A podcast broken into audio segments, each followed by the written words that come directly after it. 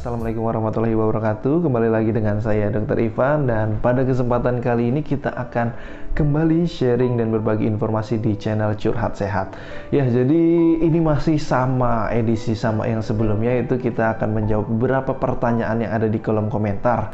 Dan pertanyaan yang ingin kita bahas pada video kali ini adalah mengenai apakah daging kambing atau mungkin sate kambing ya pertanyaan yang cukup luas ditanyakan itu bisa meningkatkan tekanan darah rendah Uh, dan biasanya ini banyak ditanyakan pada orang-orang yang merasa tekanannya darah rendah ya.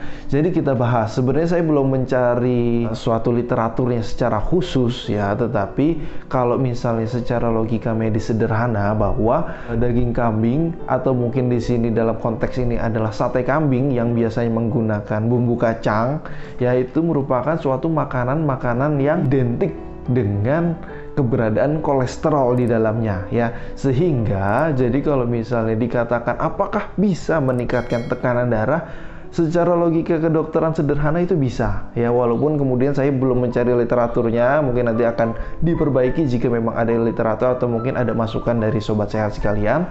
Dan kalau misalnya penjelasan ini kalau Secara teori tekanan darah itu biasanya dibentuk dari cardiac output atau mungkin kekuatan pompa jantung memompa darah yang ada di dalam pembuluh darah berbanding dengan tahanan perifer. Tahanan perifer itu luas penampang dari pembuluh darahnya ya. Ini teori fisika, teori kedokteran ini mungkin hampir mirip ya. Jadi ketika pembuluh darahnya ini dia membesar, maka tekanannya akan kurang. Karena apa? Karena space-nya banyak ya.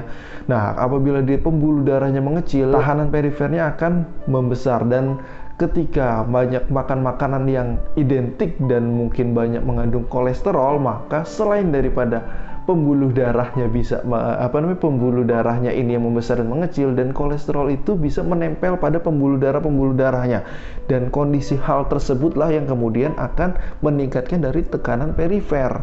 Jadi secara logika sederhana bahwa hal tersebut bisa meningkatkan tekanan darah rendah. Tapi hal tersebut bukanlah sesuatu yang dianjurkan. Karena apa? Karena lebih banyak mudorot atau mungkin resikonya untuk meningkatkan tekanan darah yang belum pasti juga meningkat, tetapi kalau misalnya kolesterolnya banyak itu jelas menyebabkan resiko penyakit yang lain ya, seperti gangguan pada penyumbatan jantung, gangguan penyumbatan otak itu merupakan faktor-faktor yang bisa dibentuk dari kondisi kolesterol yang berlebih. Jadi kalau misalnya anda merasa tekanan darahnya rendah, yang pertama dipastikan dulu benar nggak itu uh, masalah dari tekanan darahnya yang rendah atau mungkin ada faktor lain ya. Yang kedua, jika memang hal tersebut sudah dipastikan masalah tekanan darah rendah, yang paling utama itu adalah banyak minum ya.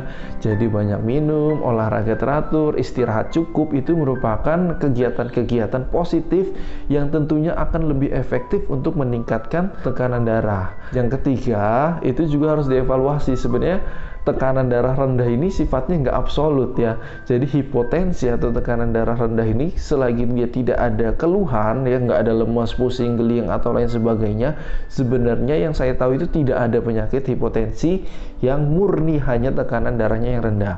Karena pada beberapa kondisi seperti wanita atau mungkin pada remaja perempuan itu tekanannya cenderung rendah dan saya di lapangan banyak sekali mendapati bahwa pada remaja itu biasanya tekanan tekanan darahnya di sekitar 90 sampai 110 ya dan banyak sekali yang 90 dan itu juga bukan merupakan kondisi uh, suatu kelainan ya. Jadi uh, itulah beberapa informasi mengenai tekanan darah rendah dan juga makanan yang dikonsumsi.